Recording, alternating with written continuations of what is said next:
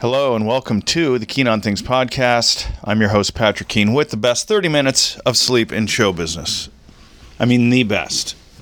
So I know other podcasts will promise you that, but we are the finest here at Keen Enterprises. Um, I mean, guaranteed. And we don't even need to guarantee it because word of mouth, uh, as you know, will uh, will endorse that. Uh, guys, brought to you today and every time, every episode, every issue, brought to you by uh, Script Pipeline, the best screenwriting service around the world. Write and submit your screenplay or show idea and get it constructively criticized by expert readers and get it into the fray. You know, give it a chance. Let it breathe. Get it into the dialogue of movie makers, people that have the power to greenlight projects. Right? Give your script a chance. You know, with social media now and the fragmentation of news and entertainment, um, movies, magazines, newspapers, they're just either wiped out or so altered that everything seems chaotic and it just, I don't know, it loses its punch. I feel like it's still about the content. You know, I don't even know, I don't even know what movies are now. You know, when I see a trailer on TV, it's like, is that movie going to be in theaters? Or like, where will that be available? Then I see where it'll be available, and it's like, well, if it's that good a movie, why is it only available on that one streaming service? It, it, it's weirdly not helping the cause. So it's just such a weird flux. Some of the streaming services, I'm like, yeah, I'm not going to see that. Uh, it, it, you know, I'm not going to go digging for a movie. Yet putting it in theaters doesn't do anything anyway. Uh, there's so many garbage movies out there that if your uh, movie only gets to this like one lame streaming service, I'm out. You know, for that reason, I'm out. Some comedians have really embraced the social media uh, aspect of stand up. Sometimes the material, though, is sacrificed as a result. Not always, but I find that like some people get so caught up with just getting every bit on TV with the, you know, subtitles. Is that what it's called? With the words. And I don't know, I, I, with a crowd, and it's just like, dude, that stuff's secondary. There's all there's all kinds of people that can do that. So write the material, do the set, eventually get an audience. Eventually that gets taped, and somebody can do that. But not anybody can do the writing for you or the going over the bits and all that stuff. Okay. Um, but I feel like half the the comics embraced it and got into hosting their own little show, whatever corner of the world that is, and then half were like, "F this," right? I'm focusing on the writing. I'm going to stay on the writing, which is kind of what I've done, I hope, and just going to write a book, script, show. Um, you know, don't want to post three to five videos a day. You know, David Letterman made such a great call about 10 years ago uh, with shutting it down. One, he was getting older and probably didn't want to do anymore. But two, he sees that it's like all about internet clips and little break offs and and he's like, I'm out of here. You know, I do interviews, okay. And I'm just gonna take my brand elsewhere. And so now he does it on his own time, the Netflix thing, Seinfeld with the cars, Leno with his well, Leno still does that You Bet Your Life or whatever that's awful, but but the car show isn't bad but you just take your brand elsewhere. Where's your specialty? You know, and Letterman is amazing with those interviews, and so he's on Netflix, and you know, still relevant. Um, his pace, he gets to do whatever he wants. His money. He didn't try to stay in the uh, talk show game. You don't want to get into something you can't sustain. You know, like a car payment, house payment, overextending early, top heavy, blow your wad early type stuff comedians have sets like that sometimes. You know, they're killing in the first five to seven minutes of the show, and by minute 15, it's just, it's dead, and you still have half an hour to do up there, or 45 minutes. Still happens with me. Uh, I think one of these shows that happened, it was like going really well, and like for the first 10 minutes, and I'm like, I'm going to be up here another half hour, like, which is fine, but the pace just came off. You know, I was trying to watch earlier the Jets Bills game on TV as we're just outside Brisbane now. We're pulling in this is uh, it's Monday morning here, but the football games are on there uh, Sunday. if this connection, you know, I hope I'm hoping in Brisbane to hike this bridge. They've turned into like a scenic walk up this old bridge. I'm, i want to do that. So I'm watching the game, and so many teams like are relying. I mean, the quarterback situation in the NFL is out of control. There's so many great QBs that are mobile that can throw. It's so exciting, but um, too many of these teams rely on magical quarterbacks. You know, they're really living dangerously because you're not really building a quarterback that way. You know, running out his legs, and by the time he's um maybe a good thrower, or, or you know, he relies on his legs so that five years in, seven years in, when he should be a really good um, throwing quarterback, he's relied on his legs too much, and he can't move like he used to. So it's like, anyway, the the magic's not going to be there every week. It's still about the defense and the O and D line. It's still those things. Packers, Chiefs. They've each won a Super Bowl, but they rely so heavy on their quarterback to do amazing things. Raiders of the 70s were like that. Kenny Stabler. I mean, the defense, they had great players. Were they a great, great defense? They won a lot of games. But those Steelers teams, the defense were so good. And then Bradshaw, who was really good too, uh, was allowed to do whatever he wanted and could, and he could get bailed out. Um, the Raiders of the 70s were kind of like, Stabler, you need to win this for us. Then the 80s hit, the Raiders figured it out, right? They figured out the long game. My point is, you have to build the full package. The Bills are supposed to be so good, but I don't see a championship defense. You know, I they gave up three long drives to the Jets. What the fuck am I even talking about? What is this podcast? But like, I've just been on the ships too long now. What am I in week four or five here? Um,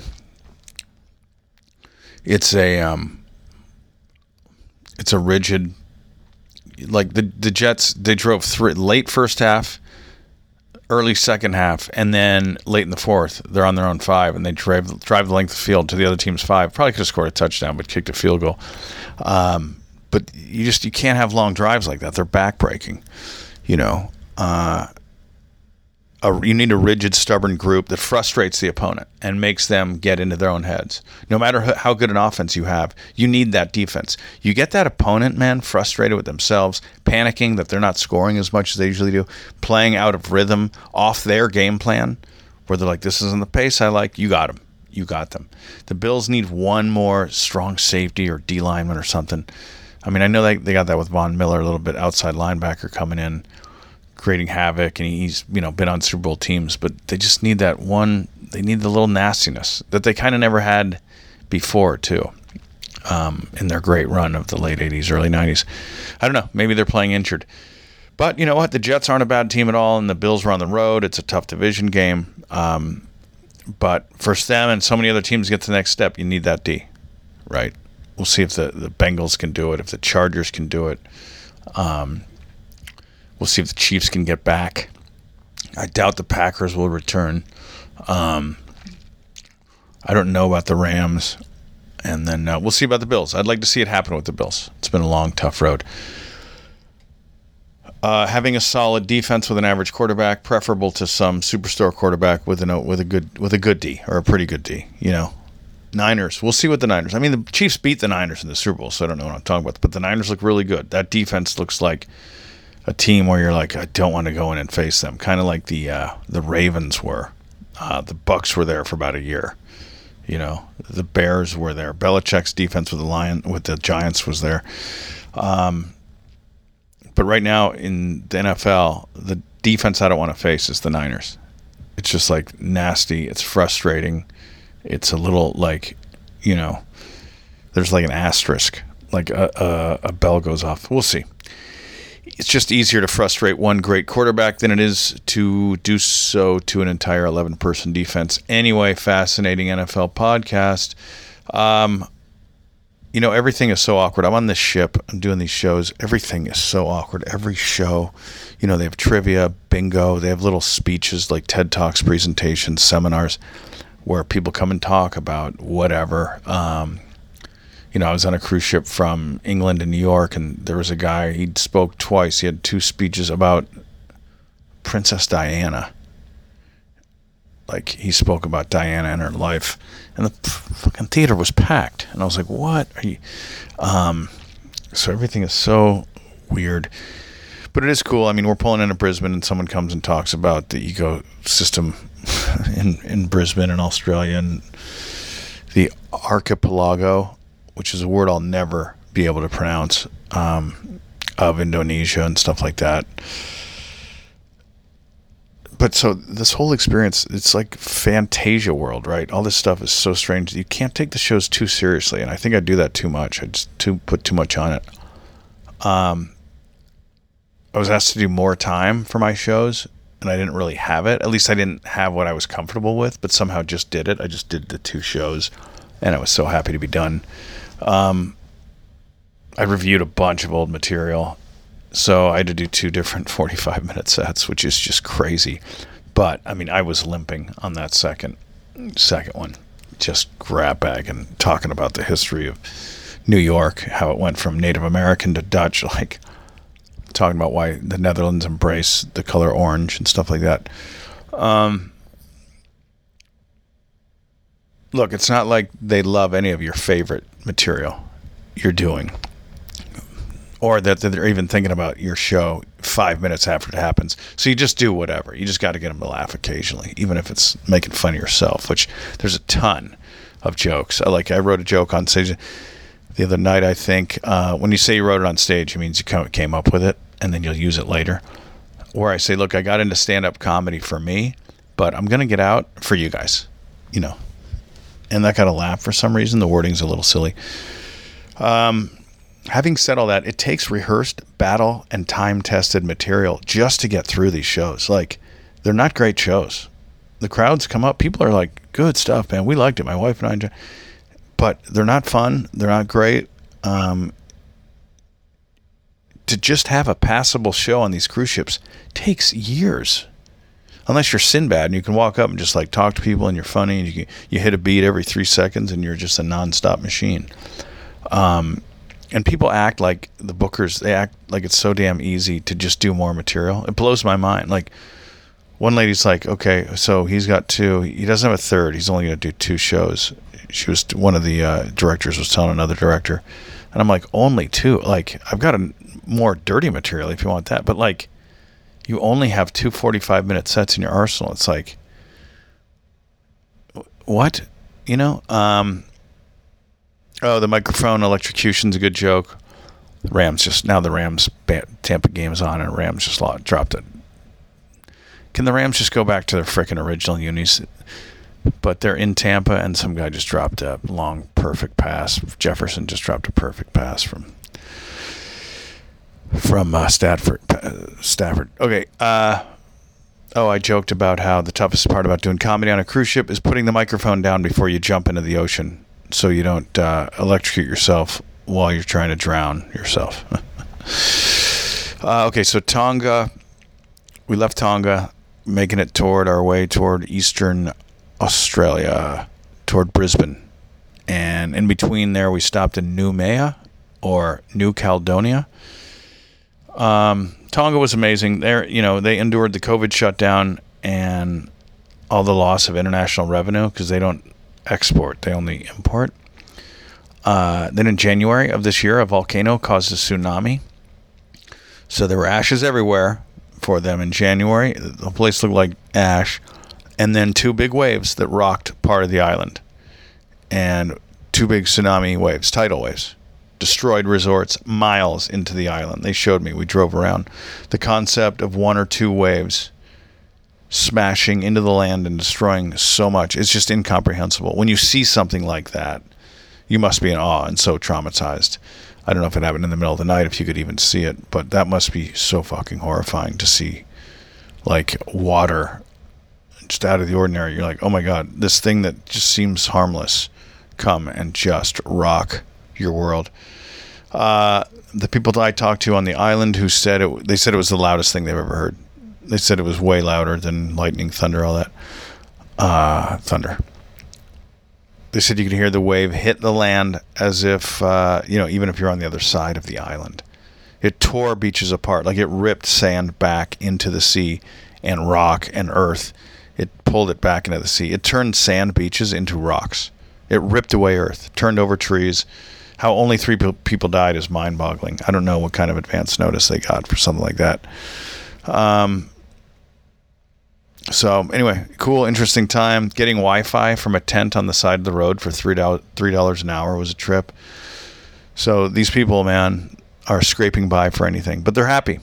They're so low maintenance. They don't hustle you in Tonga. They're happy to have visitors since they don't export anything. Um, the Chinese set up shop there. Where are we? Okay, yeah, the Chinese set up shop in Tonga about 30 years ago and they sell different goods from different shops. They bought some of the land. I don't know why. They might they might have had to sell that off. And who knows? Maybe maybe we're right back into you know colonial times, just economically colonial, where a country like China can just come in and buy these islands, make islands. Um, but they have some of the land on Tonga, and the people are concerned what's going to happen to that land. But how the hell are you going to stop that? I don't know. Maybe because Tonga is so inaccessible. Some people from Asia tried to open a casino there, and Tonga blocked it. They're like, no, no, we don't want the gambling, prostitution, um, drugs. Uh, this woman driver, Jane, she had her own little taxi van Jane was, of course, her English American name, since her Tongan name has to be dumbed down from its original form so an American can pronounce it. But she drove me around the island for like three hours, uh, gave her a nice tip. You know, I'd rather do that than some shuttle full of strangers, which I don't mind doing either, actually. Uh, this woman, man, was so tough and cool. I have video, but no pics of hers for some reason, so not sure how I did that. She has six kids, five boys between the age five boys, one girl, all between the age of 26 and 17, rapid fire. Her great great great grandfather was a white dude from Europe, so she's a mix. Her words.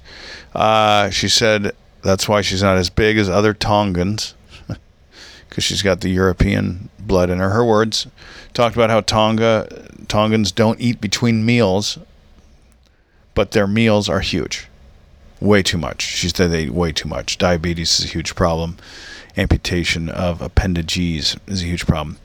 But it's trip. Tonga, man, not to be confused with Samoa or Fiji. You know, most of these ports we go to, they have, there's a huge, like, dock that you pull into. And there's room for plenty of ships. Tonga had one, like, this little strip. And I'm like, because I was there the night before, the day before the ship came in and I'm like, so there's going to be a ship here tomorrow? They're like, yeah.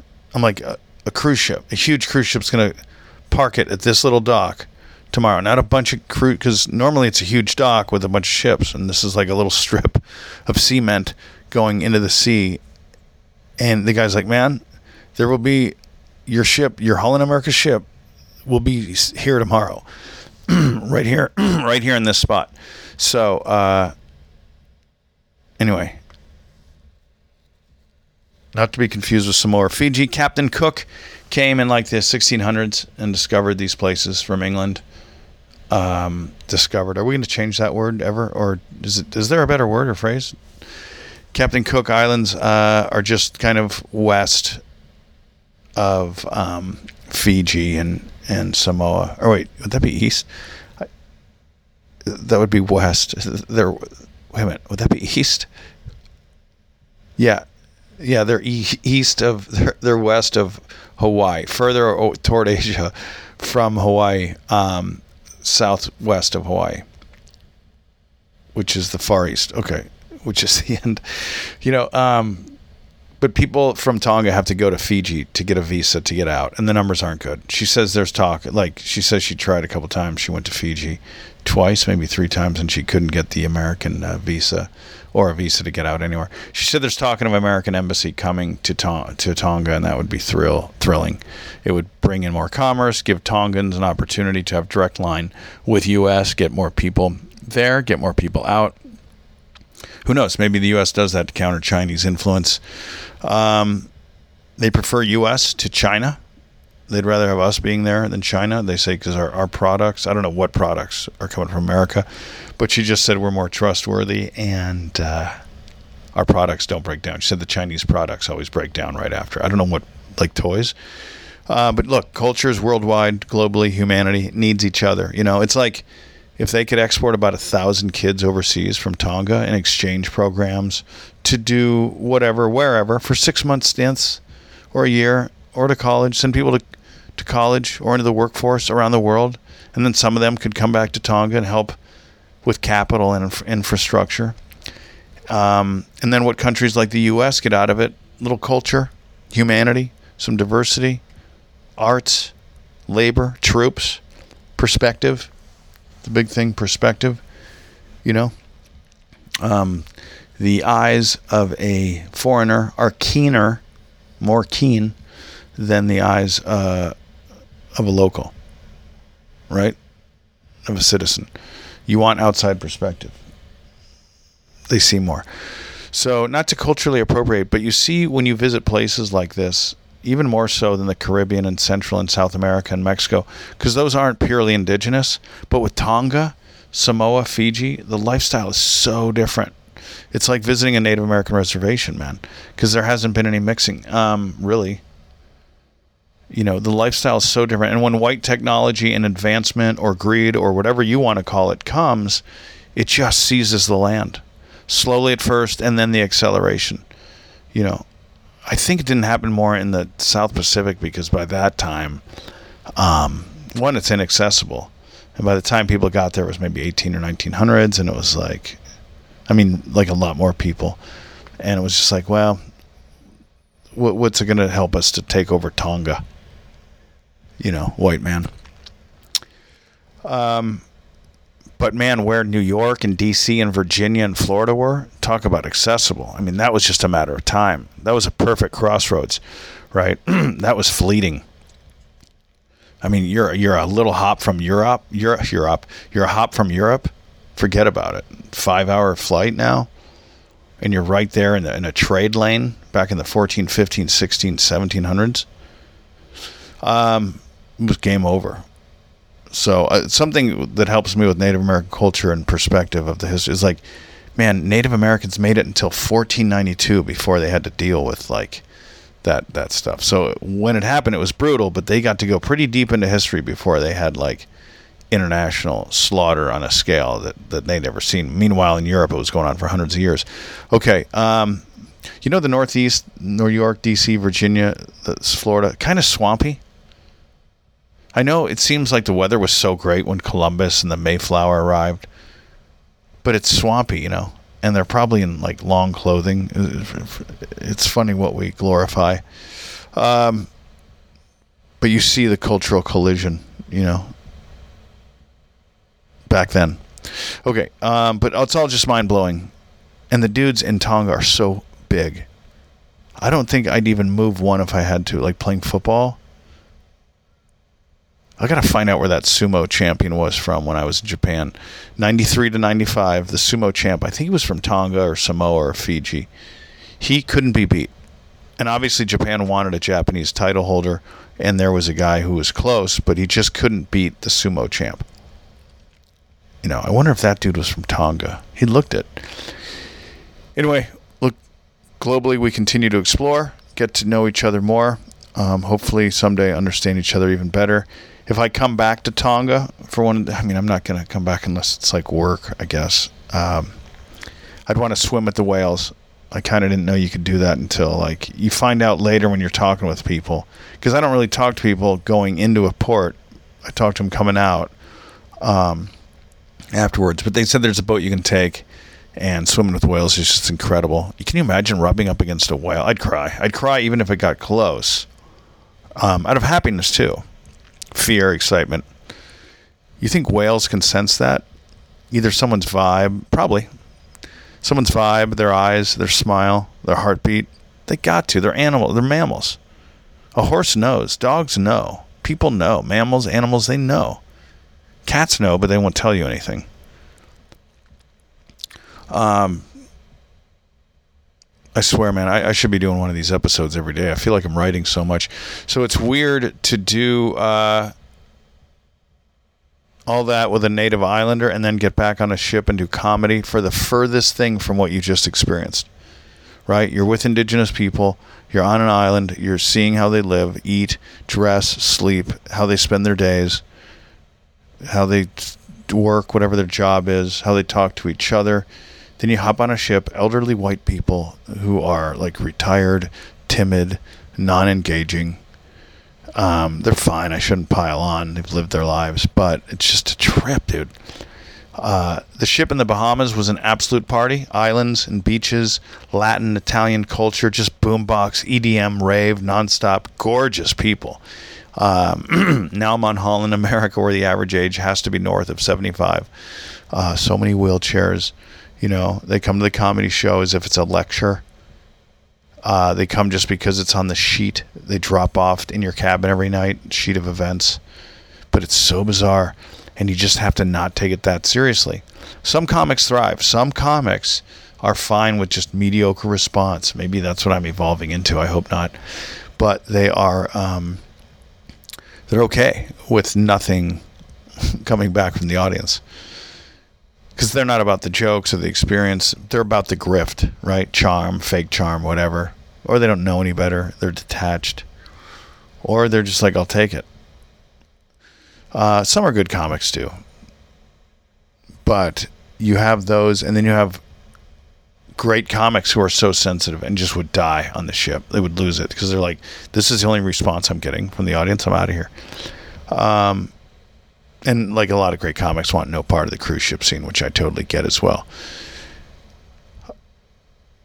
And no matter what ship I get on, I obsess over the last one, the previous one being better. I'm like, well, the last ship did this, you know, like a little baby because when I was on that one, I was like, well, why can't this one be more like Holland America? And now I'm on Holland America, and I'm like, why can't this other one be like, uh, you know, MSC? Uh, okay. Comedy. Oh, oh, com. I was saying, comedy. The word comedy is such a small word for what it is. I feel sometimes like it's this jokey little balloon animals and clown show for a concept that is far greater making human flaw relatable, silly, a clever and fun way to explore philosophy and our existence. You know, religion and philosophy classes and speakers are never fun, but comedy makes it so. You know, these are brilliant minds out there. You Oh, I'm sorry. There are brilliant minds out there uh, you just can't sit through, or brilliant speakers out there who don't have anything to say. It's just more the way that how they say it. So a lot of times the mind can't do the speech, but the speaker has no mind. Like it's not anything poignant. But a good comic does both, right? Great prepared mind written stuff, uh, presented eloquently, elegantly, and funny. But the word comedy just seems like a silly, dismissive word for something that is much larger. Listen to this self important bullshit. Okay. Um, the feeling oh, we all have that feeling that you're doing enough or not doing enough. I'm on a ship getting paid to be here and do stand up, and I'm writing, and I'm working out. Eh, you know, I'm eating. The last couple days got a little away from it.